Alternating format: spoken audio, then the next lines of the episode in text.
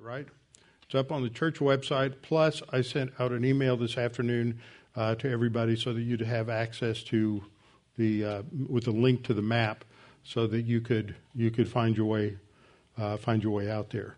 So that's going to be this Saturday, and usually we get out there between 11 and 12 and start setting everything up, and it goes till 2:30 or 3. Sometimes people just stayed out there and played volleyball or whatever till till they got tired. So it'll be a it will be a, a great day, tremendous day for us to get out and uh, do things. Just remember to bring chairs and to bring bug spray if necessary. Sometimes that's been necessary, sometimes not.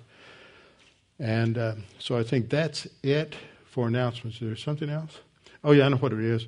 Uh, in a couple of weeks, I'll be gone on vacation, and I'll be gone for a couple of weeks. And on Tuesday and Thursday night, uh, Doug Petrovich, Dr. Petrovich, who teaches at a seminary out in Katy called the Biblical Seminary, uh, will be covering on Tuesday and Thursday night. He is a world class, world renowned uh, archaeologist.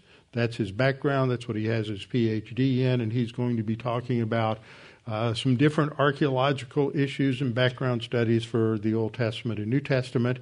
And so he's going to be fascinating. He is uh, he's quite good, and he just got back from a dig this summer, working in Shiloh for uh, about three weeks, where the tabernacle was located for 300 years. And so I'm sure he's going to bring out some uh, information uh, related to that.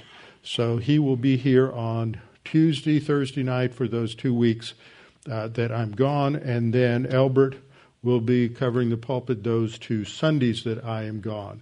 So I will be here this Sunday and I will be here the next Sunday because my flight doesn't go out until about 5:30 in the afternoon. So that's not a problem. I'll be gone the first two Sundays in November. How shall a young man cleanse his way? By taking heed thereto according to thy word. Thy word have I hid in my heart that I might not sin against thee. Thy word is a lamp unto my feet and a light unto my path. Jesus prayed to the Father, Sanctify them in truth. Thy word is truth. For the grass withers and the flower fades, but the word of our God shall stand forever. Before we get started, we'll have a few moments of silent prayer. This is important for us to get our mental attitude together, focus on what we're here for tonight, and that is anytime we're studying the Word, that is a form of worship.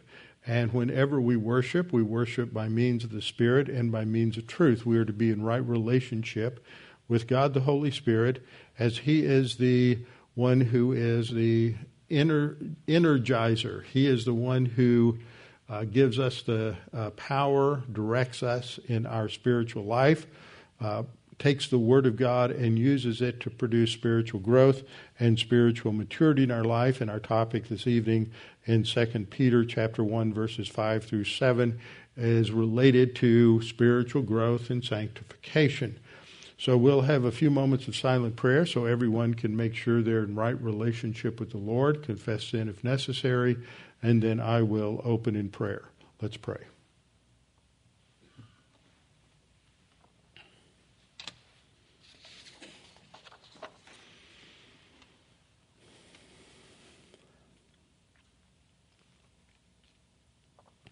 Father, your grace to us has provided more than we could ask, think, imagine.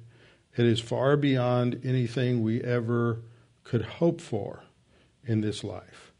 It is so profound and so beyond anything we can grasp that little is really said about it in the scripture in relation to future things, relation to what it will be like once we get our resurrection body, what it will be like as we go on into the millennial kingdom. But Father, today we live at a time when we are preparing for that. We're preparing our souls spiritually.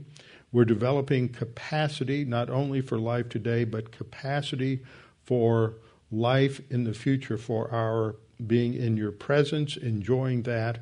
And all that we do in this life impacts the future in a positive sense. I mean, by walking with the Holy Spirit, who is the one who produces spiritual growth in our lives. So, Father, we pray tonight that as we study your word and as we think through the what the passage says, and the implications of the passage, that God the Holy Spirit would use it to challenge each of us in terms of what we need to do if this is true, what we need to do in terms of our own spiritual lives, in terms of the truth of Scripture. And we pray this in Christ's name. Amen. All right, uh, one other announcement that I just saw uncovered up here. Uh, just to remember to pray for Jeff Phipps as he'll be in Brazil, leaving on October 30th and returning on November November 15th. He will be ministering, teaching in three different cities when he goes to Brazil. One other thing about Petrovich, there were there's a documentary series. There's actually two of them. You can watch them, I think, on YouTube called Patterns of Evidence. And the second one, I know he was in. I haven't seen the first one. The first one had to do with the Moses controversy and he was uh, one of the main three archaeologists that was interviewed in that film. So uh, he's got um, a lot to say, and I'm sure you will you will enjoy him. Okay, we're in Second Peter, and the theme in Second Peter is to guard against false teachers. And the primary way to protect against false teachers is to know the truth. As we'll see from a couple of verses later on in chapter 2 that we'll refer to this evening, there's a great danger for new believers to be caught up in false teaching and to be distracted by things that that are not biblically accurate. It's always a challenge with new believers because they tend to do what the culture does and run on emotion and not on thinking. And so with scripture we have to learn how to uh, exchange the thinking in our souls today with biblical truth and not be conformed to the world, the zeitgeist, the thinking of the world around us, the culture around us, but be conformed to uh, the Lord Jesus Christ. And that's really the background for this whole section. When it talks in this section about uh, back in chapter well in chapter 1 verse 4 being partakers of the divine nature and then dealing with, and that is what this next section really deals with. It's character transformation. And that's what we refer to by, with the term Christ likeness. Being like Christ, not in all of his divine attributes, but in terms of what are usually referred to as the moral attributes, and I prefer to describe them as the spiritual virtues the word morality is often used by a lot of pastors and a lot of theologians, failing to recognize that unbelievers can be moral as well. So we have to do something to distinguish our vocabulary a little bit. There are some very moral unbelievers. Pharisees would have been considered very moral, moral and they would have exhibited some uh, moral virtues, but they were not saved, they were not regenerate, they did not have uh, any kind of true biblical understanding on, on these things. And the same thing was true in the early church with these false teachers. So we have to distinguish morality from spirituality. So I prefer to, ref- to use the term spiritual virtues to make a distinction uh, between those two. So, in this section, just to give you a little review, remind you of the starting point here, in verse 3, Peter says, Since his divine power, emphasis on God's power, it is God's power that transforms us. It's not our power. We're not pulling ourselves up by our spiritual bootstraps to try to be moral enough to say, Look, I'm spiritually mature. It is the work of God, the Holy Spirit. He's the one who empowers us. We fulfill certain mandates, we obey certain mandates, such as confession of sin, walking by the Spirit, using our volition to apply the Word. That's what walking means. Step by step is a conscious procedure, and that is, describes our, our lifestyle. But it is God's power then that works internally through the ministry of God the Holy Spirit to transform us.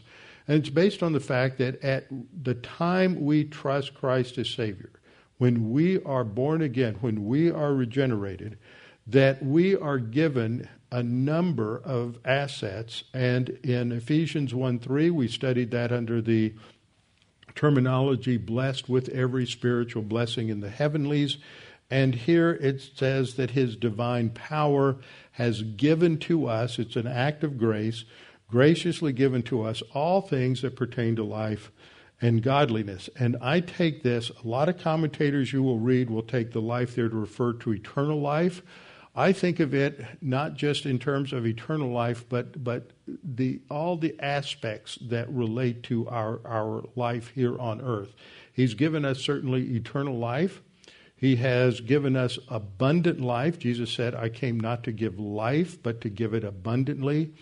But the uh, second term Eusebeia truly focuses on the spiritual side of it. Now, there are some that try to say this is a hendiadys, and I've gone through a lot of stuff, and I don't know if anybody's consistent with their definition of, in, of a hendiadys, uh, which is one modifies the other. Uh, I think it's two, two separate categories here, which is why he uses two different words. And that this comes through the knowledge of Him who called us. We have to know God. Knowledge is a key term uh, here it is epignosis. In other places, it's gnosis. The words overlap. Gnosis, epignosis actually is a subcategory of epignosis. So if you were going to use circles, it would be a smaller circle inside the large circle of, of gnosis.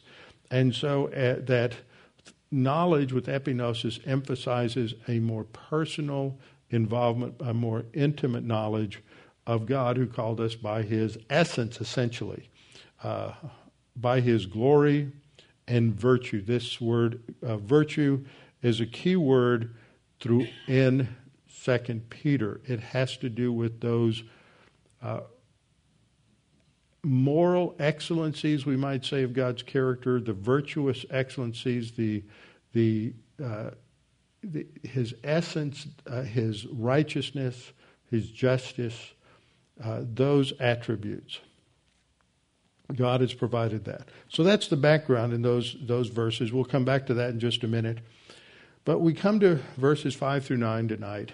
We won't get through all of this, I don't think, but we'll get through a good bit of it. And I wanted to just read through these verses so we have an understanding of the context of this next section that goes down through verse 9 but also for this very reason. Now, this very reason goes back to the fact that God has given us everything pertaining to life and godliness, and that we have, as a result of that, escaped the corruption that is in the world through lust, and we are, uh, for the purpose that we might be partakers of His divine nature, that is, to demonstrate His uh, those uh, godly virtues in our life. For that reason, giving all diligence, add to your faith virtue, to virtue knowledge, to knowledge self control, to self control perseverance, to perseverance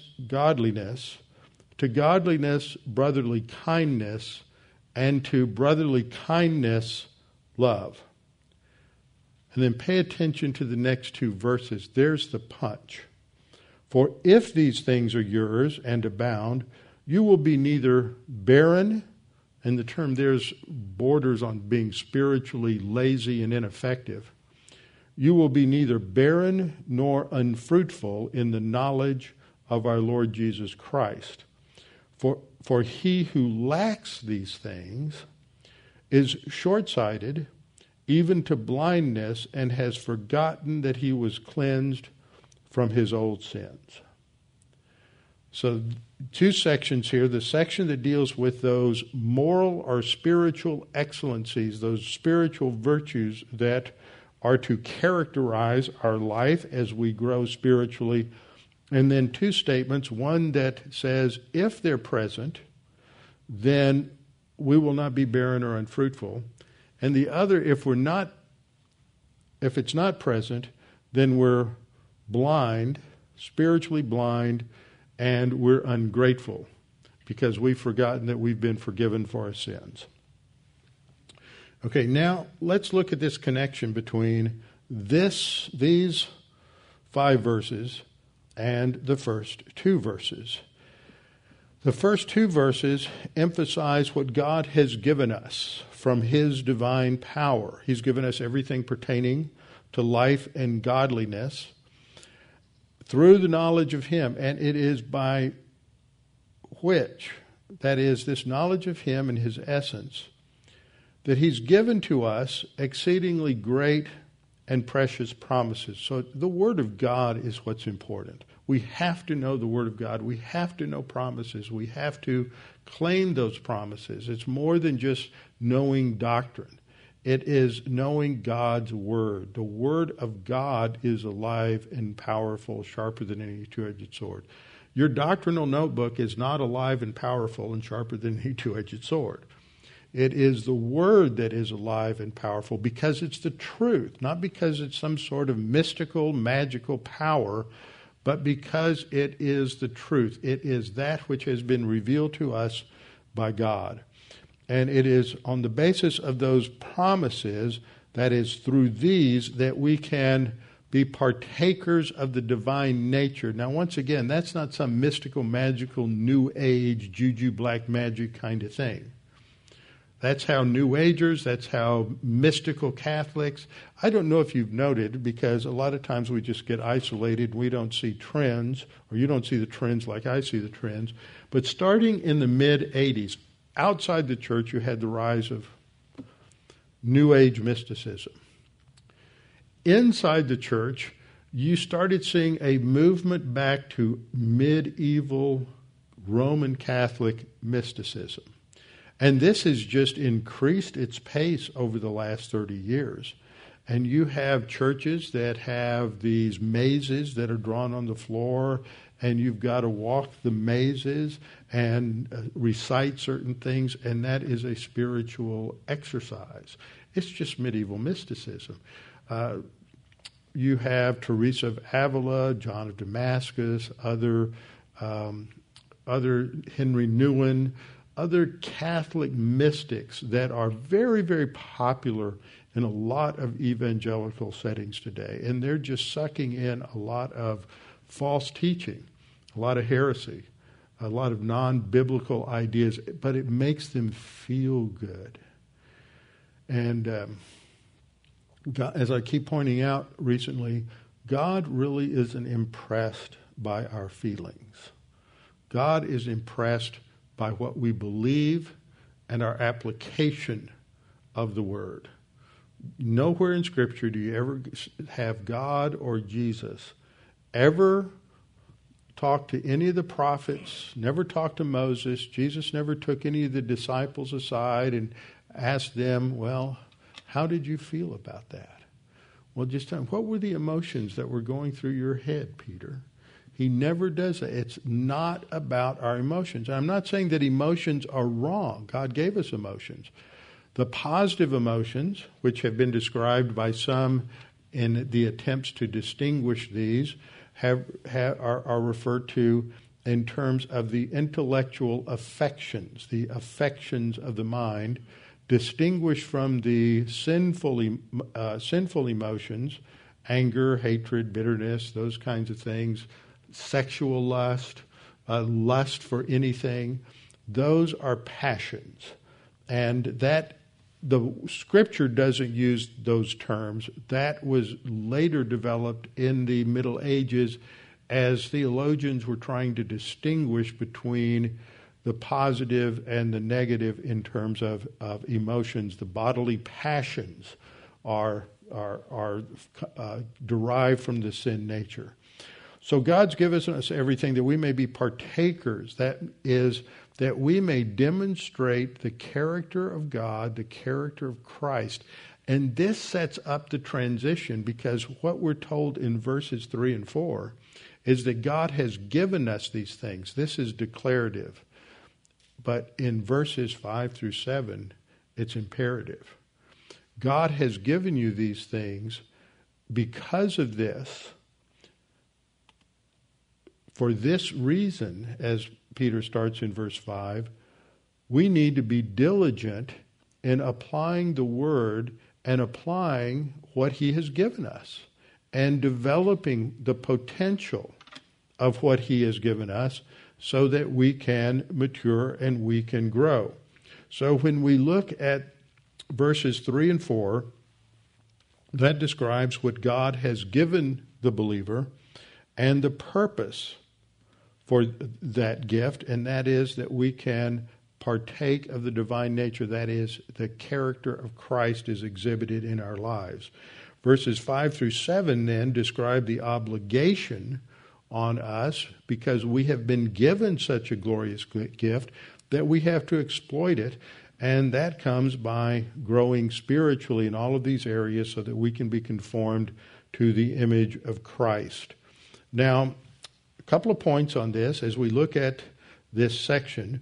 Verses 5 through 7 are a sentence. Verse, those verses are a sentence in the, in the Greek. And the main verb tells us the main idea that we are to add to our faith. And we're going to see that it doesn't say that. It is that by means of our faith, so that's foundational, by means of our faith, we are to add virtue and then to virtue, knowledge, etc., as we go through these uh, different uh, spiritual virtues. By applying diligence, it's interesting setup there in terms of the way the Greek is structured. We are to give all diligence. This is to be our priority. This is what we sh- should be thinking about when we wake up in the morning and all throughout the day it should be running around in the back of our minds as we're doing, carrying out our responsibilities in life. That we are to be diligent and set aside time to be diligent in reading the Word. Wednesday, I should be finished with my chronological read through the new the Bible from this last year. So I got ahead. So I'm going to go read some other stuff. Try to read through Isaiah about ten times between now and the end of the year. I keep threatening to do that. It's huge. But we need to, I need to get that under control and teach it. So, we need to be diligent to add these spiritual virtues to our, to our spiritual life. Then we notice that in verse 8, verse 8 begins with the word for. Most of the time, when you see the English word for, it translates a Greek word that indicates this is an explanation for what was said before. In other words, it's answering the question well, why do we really need to add these things, these spiritual qualities, to our life? For, if they're yours, you won't be barren, you won't be lazy, you won't be unfruitful. And then the next verse also starts with a for. It's a contrast for he who lacks these things is short sighted, spiritually blind, and has forgotten that uh, he was cleansed from his old sins. So this sets up the pattern of this, of this uh, passage. And when it comes down here to the very end, he who lacks these things has forgotten.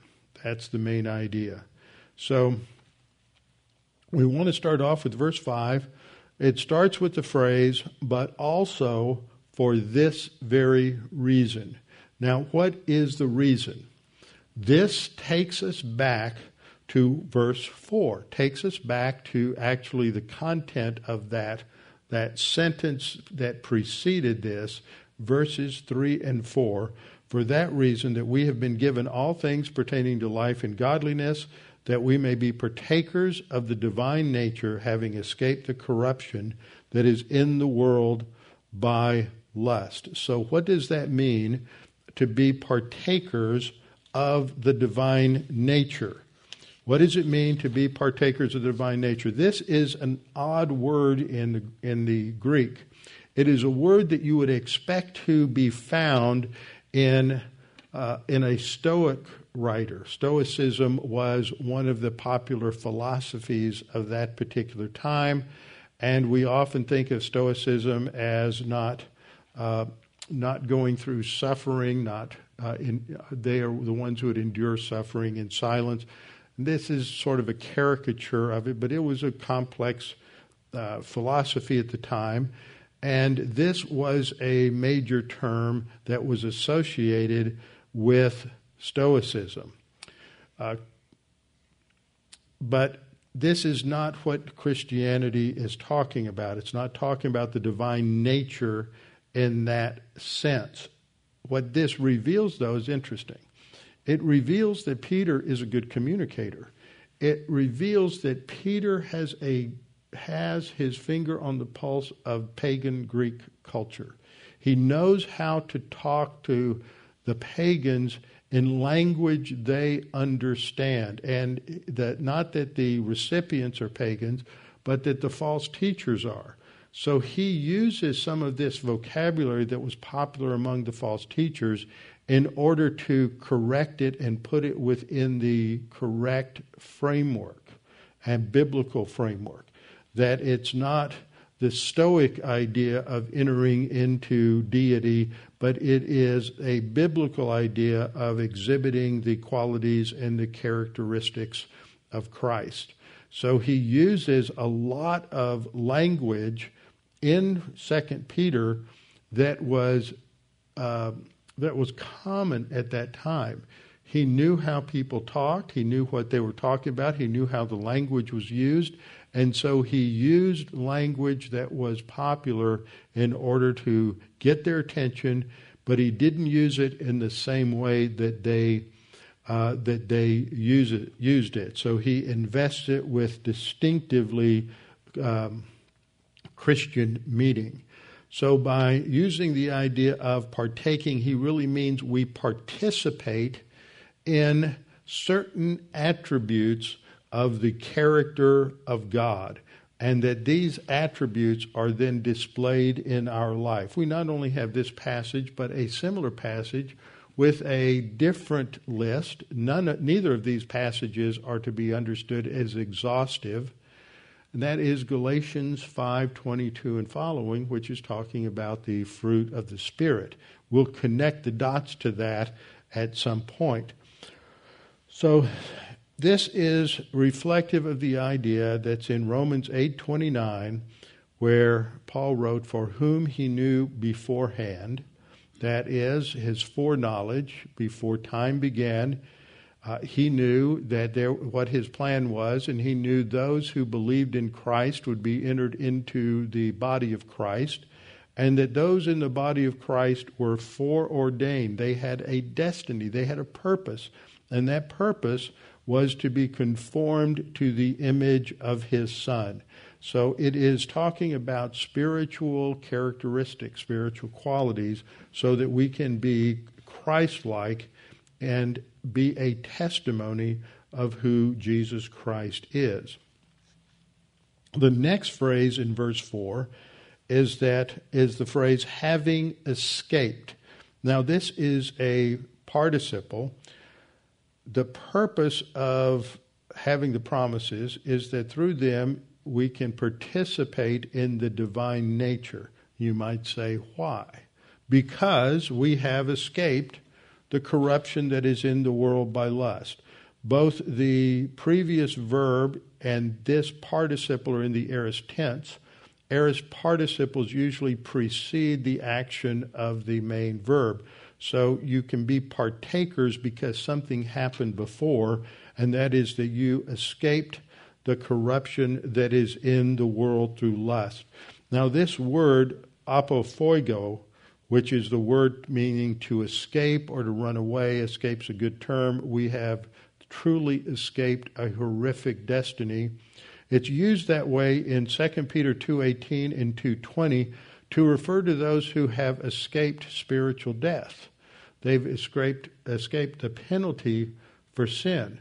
So here I take it that having escaped the corruption that is in the world through lust is another way of talking about being regenerated. It's a way of talking about being justified, receiving the imputation of Christ's righteousness when we are saved, so that we are no longer spiritually dead. So in 2 Peter uh, 2:18, Peter is talking about the false teachers and the fact that there are there are immature believers or brand new Christians who can be easily seduced and led astray by the fake theology and the fake doctrine and the fake teaching of these false teachers. That's the meaning of the word they. The pronoun they refers to the false teachers. For when they, the false teachers, speak great swelling words of emptiness, they're filled with all the rhetorical flourishes of the that was taught in, in rhetoric and uh, oral discourse in Rome. They spoke well. They were spellbinding. They had great vocabulary. They used tremendous uh, images in their speaking, and they were they would use humor and we have the same thing today. We have people who, and, and quote, pastors, fake pastors, fake teachers, who are spellbinding for a lot of people. They just love their personalities. It's not about the personality of the man in the pulpit, it's about the content of the teaching. And so when they speak great swelling words of emptiness, that's what a great term to describe, oh, you know who we have here in Houston and around the country, there are so many who speak swelling words of emptiness. They allure through the lusts of the flesh. Now, a lot of times when we think of lust of the flesh, we think of sexual lust, and that indeed is a and has been a tremendous problem. One of the things that swept through what was called the healing revivals of the late 40s and 50s, which was actually declared heresy by the standard uh, Pentecostal Pentecostal denominations at the time, the Assembly of God, uh, Pentecostal Church in America, heard this word of faith movement that just dominates today, and they declared it a heresy. That's why so many of those teachers and pastors and television and radio evangelists left the charismatic denominations and they started indep- their own independent churches. They were de- basically their teaching was declared heresy and they were kicked out. So they started independent churches. And those who went to those independent churches that weren't associated with a Pentecostal denomination stole a very good word and they said they go to a non denominational church. Up until the 50s and 60s, and maybe today, because you don't know all these nuances, many people will describe an independent Bible church as a non denominational church. But that phrase non denominational to many people means a wacko, charismatic, crazy-matic, health and wealth, name it and claim it kind of megachurch. It's not referring to a Bible church. And so that term term was lost and they preached a gospel of materialism that if you give to God, God will restore to you tenfold. And there have been so many Christians who have been shipwrecked along the way because they would empty their 401k plans and give everything to the church, and the church in return gave them nothing, and because it was a fake interpretation of the promise of God uh, blessing us when we give, those people were just left destitute. And in some of these churches, they go so far as to have the individuals bring them their paycheck and they tell them how much they will give to the church and how much they will have left over to live on. It's a horrible, horrible thing. And it's just a spiritual tyranny. But you don't hear a lot about that on many of these many of these uh, evangelistic shows or television evangelists. So they allure through the lust of the flesh. Come be a Christian. God will bless you and you will have millions of dollars. He'll give you everything your heart desires. Uh, so it and through lewdness, and there's also a lot of sexual uh, problems. This was what uh, was devastating in the early years of the uh, healing movements, the, the, the, tent revivals and the healing movements in the late 40s and early 50s, is a lot of those men uh, were guilty of some incredible. I mean, I just can't imagine how any anybody who's a pastor or any man can have the chutzpah to do the things that they did and get away with it. It's, it's just phenomenal. And there were, you know, of course, this came out to some degree in the late 80s when you saw uh, Jimmy Swaggart weeping from his pulpit about what he was caught doing, and the Bakkers and others uh, that were uh, found out. But it's just just a horrible thing. They they they were appealing to everybody's sin nature, including their own. So they, they, that what it says here, they allure through the lust of the flesh, through lewdness, the ones who have actually escaped from those who live in error. Those who escaped from them are those who became believers, but because they were not grounded in the word yet, they were deceived by these false teachers and sucked back into these, these movements. 2 Peter 2:20 says, "For if after they have escaped the pollutions of the world through the knowledge of the Lord and Savior Jesus Christ. Obviously, that's indicating that they have trusted in Christ as their Savior. And so, having escaped the pollutions of the world is a reference to their salvation. They have become regenerated, they have become justified. They are again entangled in them and overcome, and the latter end is worse for them than the beginning. Now, we'll have some fun when we get to that passage because of the verses after it tell you some funny stories that you will, you will enjoy. Jude talks about these in Jude 12 to 13 because there are many parallels between Jude and 2 Peter. Referring to these false teachers and their false doctrine, these are spots in your love feast that when they come together at communion, these are uh, blemishes on their coming together to worship at the Lord's table because of the false teaching that's there.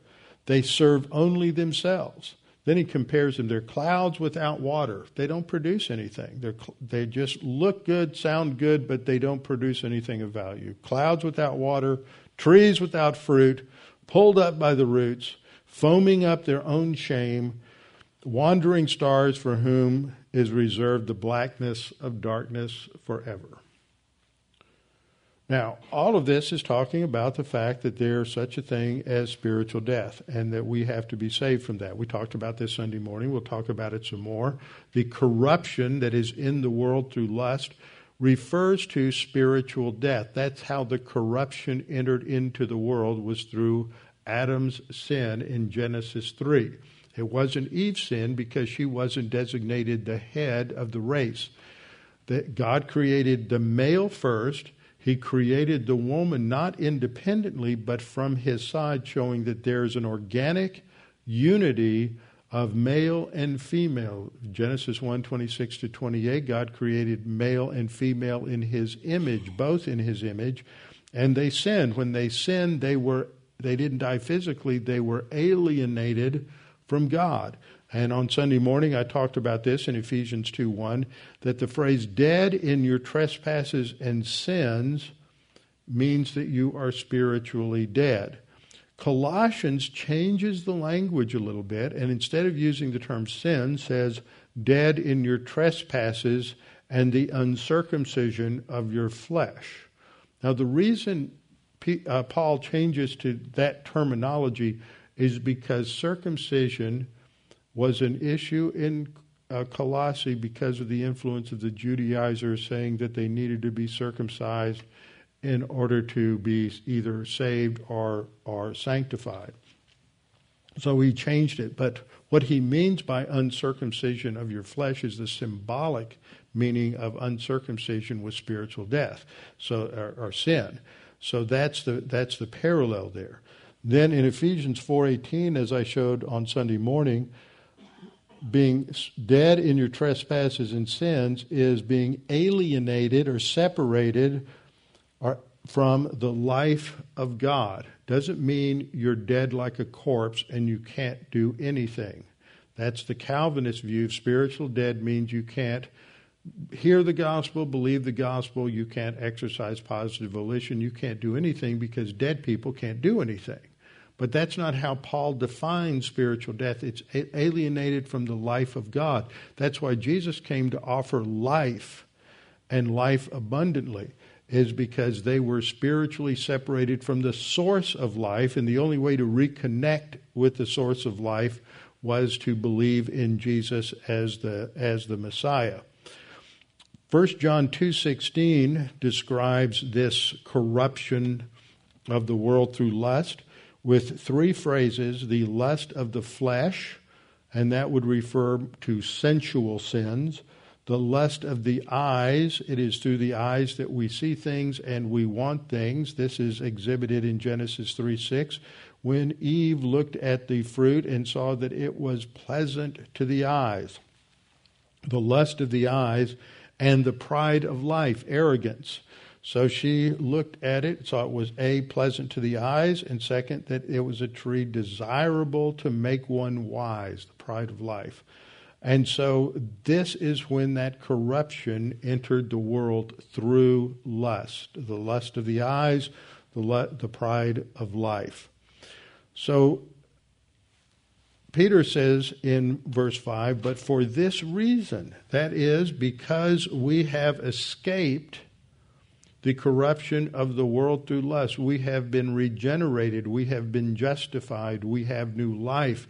And with that new life, we've been given everything pertaining to life and godliness, life, physical life, and the spiritual life through the knowledge of Him who called us by glory and virtue so that we can be uh, partakers or participants in the divine nature, not letting Him live through us in some sort of metaphysical New Age mysticism, but that the character of Christ becomes exhibited through us. So, how do we do that? That's what comes up. Peter says, but also for this very reason, giving all diligence Add to your faith virtue, and to virtue knowledge. So I'm going to start with the main verb here, and we're going to go through this and just hit a couple of points. This is this is important. Some of you've heard some confused things about this. I want to try to straighten that out a little bit. The main verb here in this this sentence that goes from verse five down to verse seven is epikorageo. It is an aorist active imperative. Now, basically, what that tells you, it's a command. An aorist imperative means it's a high priority. It is like a drill sergeant barking an order do it now. This is prime importance. A present imperative is along the lines of this should be characteristic of your life all the time. Aorist imperative is do it now. So, the verb epi korageo. Epi is a prefix. The main part of the word is also a verb, korageo, from the root core. I don't know that anybody here is going to guess what that refers to in our English language. That is related to our English word chorus the Greek drama, the Greek plays would often have a chorus in the Greek plays. And uh, in the Greek culture, in classical Greek times, going back to the 5th, 6th century BC, which is five, 600 years before Jesus, remember that language changes a lot. Just think 500 years ago, you know, it was 1500s. They were just beginning to translate the Bible significantly into English. 400 years ago, they translated the King James Version and they said, and they used the word charity to translate agape. Charity has changed its meaning quite a bit since 1611. Language morphs, and so we have to be aware of that. The word epikorageo had a meaning in the 5th century BC. And that was related to the fact that the uh, director of the chorus not only coached them and directed them more in the sense of how we uh, would think of a director of movies or TV or plays today, but he was responsible for paying the expenses of all the members who were uh, who were participating in the chorus. So he was the benefactor for those who were in the chorus.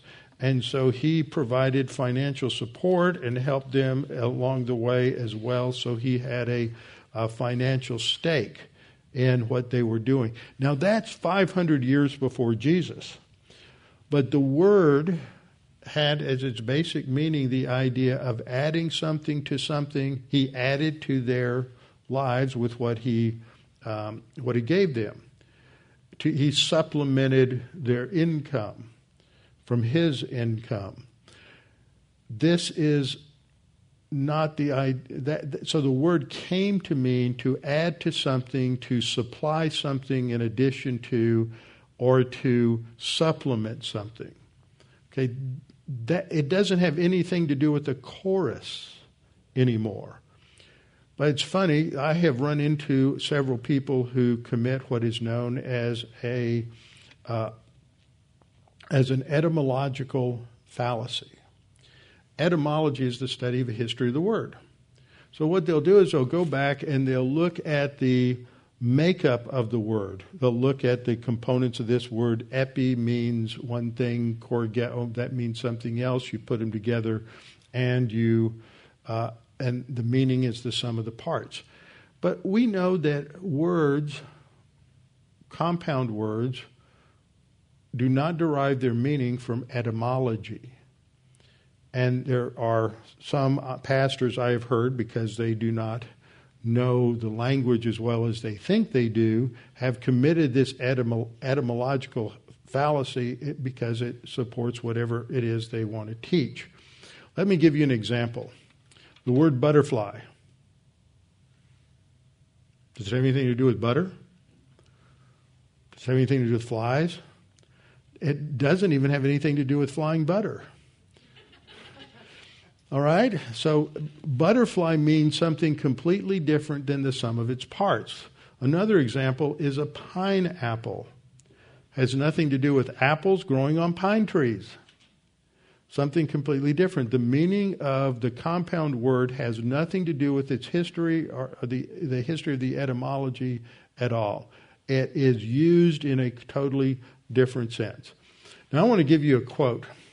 Uh, one of the uh, more interesting books I read, and I really hadn't read it in a long time, but it's foundational for anybody who's studying Greek and uh, aspires to be an exegete, is to read a book called Exegetical Fallacies by D.A. Carson, who was a Greek professor for many, many years at Trinity uh, Seminary up, up in Chicago. I don't agree with everything he has to say in this book, but he points out basic fallacies. And I thought this one was interested. You may or may not recognize some names here, depending on how much Bible study you've done or been exposed to. But we have a lot of pastors who listen, and they use rudimentary terms, and they need to hear something like this. So he gives this, what he calls, a fascinating example from uh, J.P. Louw. Louw, Nida have a semantic dictionary for Greek out there that's on Logos and almost every computer program, and so a lot of guys use that. And he took this example from 1 Corinthians 4 1, where Paul writes concerning his ministry and those associated with him. He talks about uh, Peter and Apollos and other leaders in these terms. And the verse reads So then, men ought to regard us as servants of Christ and as those entrusted with the secret things of God. Now, he exposes some real etymological fallacies here, which I've heard sermons on this, and I just, I mean, the first time I read it, I, I just howled because there's so many people who read some of these uh, Greek source tools, and they come out and they don't do their homework well enough, and boy, do they blow it. And this is just a classic example.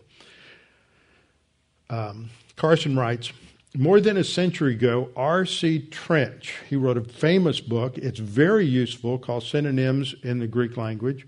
R.C. Trench popularized the view that huperetes, that's the word that's translated servants, that the word huperetes, now that's a compound word. He popularized the view that huperetes derives from the verb hereso, to row. Okay? He said has to comes from a root that means to row. The basic meaning, he says, of huperetes then is a rower. Trench quite explicitly says a huperetes was originally the rower. And then two great Greek scholars, A.T. Robertson, early 20th century Greek scholar, got a volume this big on uh, Greek grammar that is a textbook for advanced Greek grammar for Chafer Seminary and almost every good, decent Greek course in America. A.T. Robertson and J.B. Hofmann went further and said that huperetes derives morphologically from hupa, the preposition, and heretes. Now, Hereso means rower in Homer, 8th century BC, and Hofmann draws the explicit connection with the morphology, concluding a huperetes was basically an under rower, hupa meaning under, an under rower or assistant rower. I've heard sermons just on that. We want to be assistant rowers. Basically, they're getting it all wrong. Trench had not gone that far. He did not detect in Hupa any notion of subordination. Nevertheless, Leon Morris, now he's a great late 20th century scholar. Leon Morris concluded that a huperetes was a servant of a lowly kind. The point is, a bad idea gets into Greek grammars, then everybody repeats it after that, and they're not doing their homework. And William Barclay, another uh, theologian commentator from the second half of the 20th century, Barclay plunged further and designated Huper, Huperetes as a rower on the lower bank of a trireme. Yet the fact remains, Carson says, that with only one possible exception, and it is merely possible, not certain, Huperetes is never used for a rower in classical literature, and it is certainly not used that way in the New Testament. Sort of that law of spandex that I said the other night. Just because it might mean something, just because you could wear something, doesn't mean you should wear something.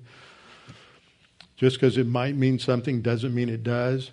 The huperetes in the New Testament is a servant. That's just what the word means by its usage in New Testament times. So it is little, if anything, he says, to distinguish a huperetes from a diakonos, a servant. As Louw remarks, to derive the meaning huperetes from hupa and aretes is no more intrinsically realistic than deriving the meaning of butterfly from butter and fly. Okay? Reason I say that is because some of you have heard some pastors wax eloquently about the chorus, the Greek chorus, and understanding that. And the Greek chorus produces a symphony of these various virtues. That's just hogwash. That's etymological heresy by men who do not know how to do word studies or how to work their way through the Greek language, and they are just repeating something they heard someone teach who missed the boat because they were in love with classical Greek instead of Koine Greek. Okay, so all it means is that you supply something, and what Peter is saying here is that there, God has given us the potential. He's given us everything pertaining to life and godliness. That's what He's done. Now, what we're to do is add to that the virtues that come from spiritual growth. So we are to add, and the next word I want to look at comes actually before that. That's the word giving. It's a Greek participle to exert or to bring something in. So, for this very reason, he uses the word exerting. That means putting forth effort. This becomes a focal point of our life. And then the noun that comes after that is spude. The verb is spudazo. Study to show yourself approved unto God. I know nobody here ever heard that verse before. The word isn't study, study is what's inferred by the context, but the literal meaning of spudazo is to be diligent in the word. Okay? So what we have here is for this very reason, exert yourself in all diligence. And then we don't have add to your faith yet. Then we have the full phrase in the Greek is ente piste humon. The humon is you. It mean literally it's by means of your faith. It's a preposition in plus the instrumental, meaning by means of your faith, add or supply or supplement to what God has given you, add to it these spiritual virtues, and starts with the phrase virtue. This idea of supplying something using the same verb, korgeo, therefore he who supplies the Spirit to you and works miracles among you, does he do it by the works of the law or by the hearing of faith? See, we hear the Word of God and we believe it. So the foundation is what we see is faith by means of your faith. Doesn't use that language for any of the other virtues that are listed. By means of your faith. So that's foundational. All of these other qualities and characteristics are supplied by means of faith. So, by means of faith, first virtue. Now, a comment on what's going on here. Because when we read it, what he says is by means of virtue, add to add by means of faith virtue, to virtue knowledge, to knowledge self-control, to self-control perseverance, to perseverance godliness, to godliness brotherly kindness, and to brotherly kindness love. See, it's like you're climbing a staircase. And this is called a sorites. It is a way of writing, a figure of speech, to present a list of things a certain way. It's a literary device in this quote. It's a literary device fashionable during the period called a sorite or climax or ladder or gradatio gradation. So this is something that you can take home and teach your kids. So we add, by means of your faith, add virtue. Virtue means spiritual excellence. Now, what you'll usually see in dictionaries is moral excellence, but Pharisees had moral excellence, so we're excellence, so we're going to change it to just spiritual excellence. We're pursuing excellence. That's what we need to do in, in life is to pursue excellence. So we pursue excellence, we pursue perfection, in the hopes that we will do something great. We know we'll never achieve perfection. We may not achieve excellence, but if we pursue it, we will at least do well.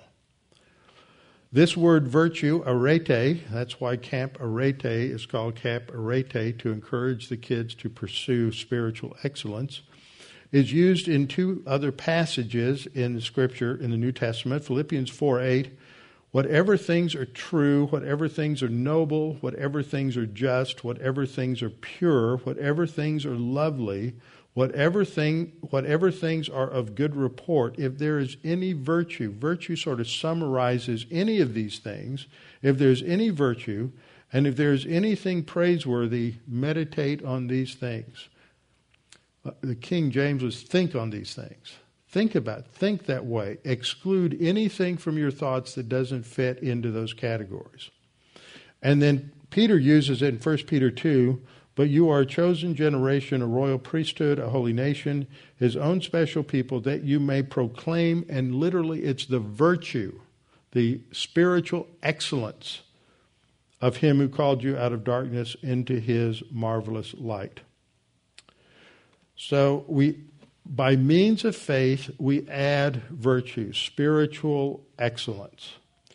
To that spiritual excellence, we add knowledge.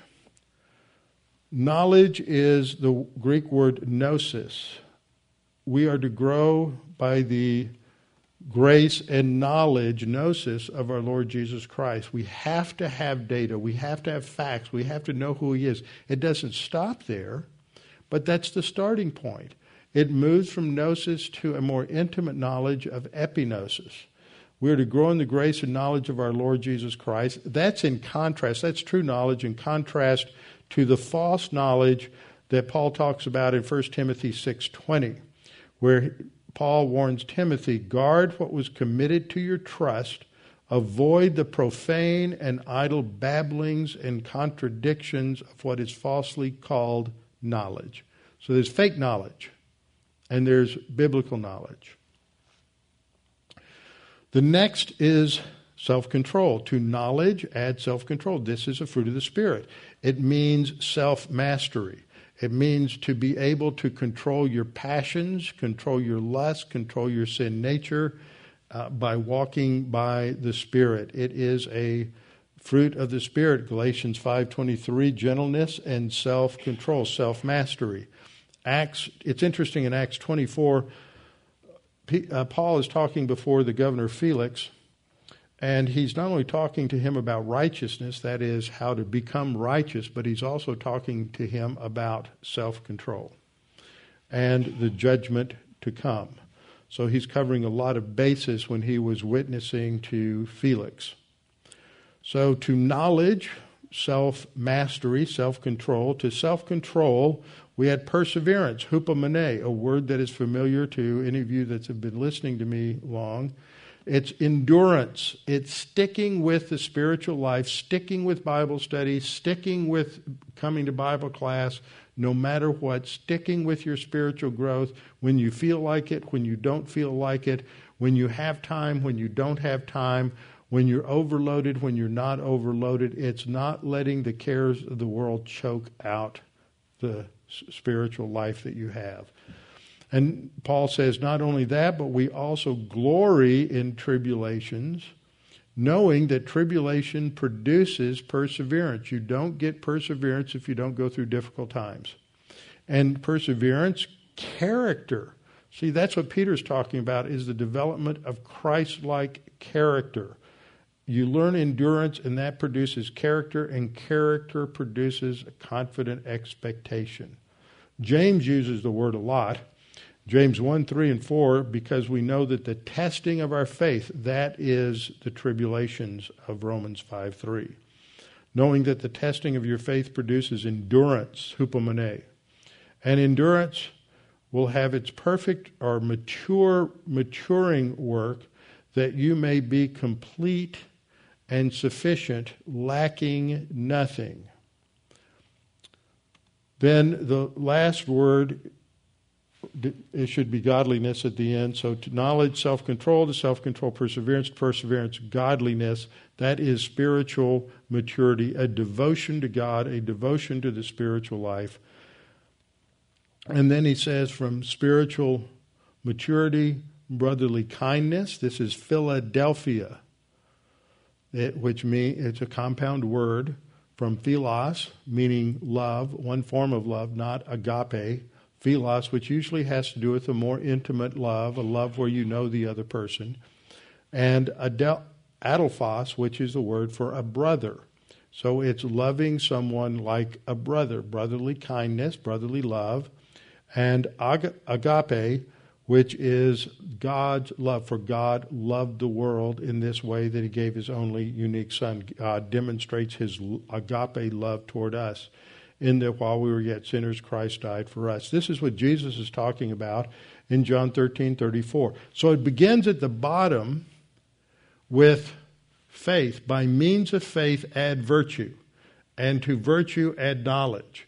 And then you have all these other characteristics. They're not really in a logical order, they're not really stair stepped, but they're uh, described that way. And then at the top, you have agape that is a mark of a spiritually mature believer. And so Jesus said in John 13, 34, and 35, A new commandment I give to you, that you love one another as I have loved you, that you also love one another.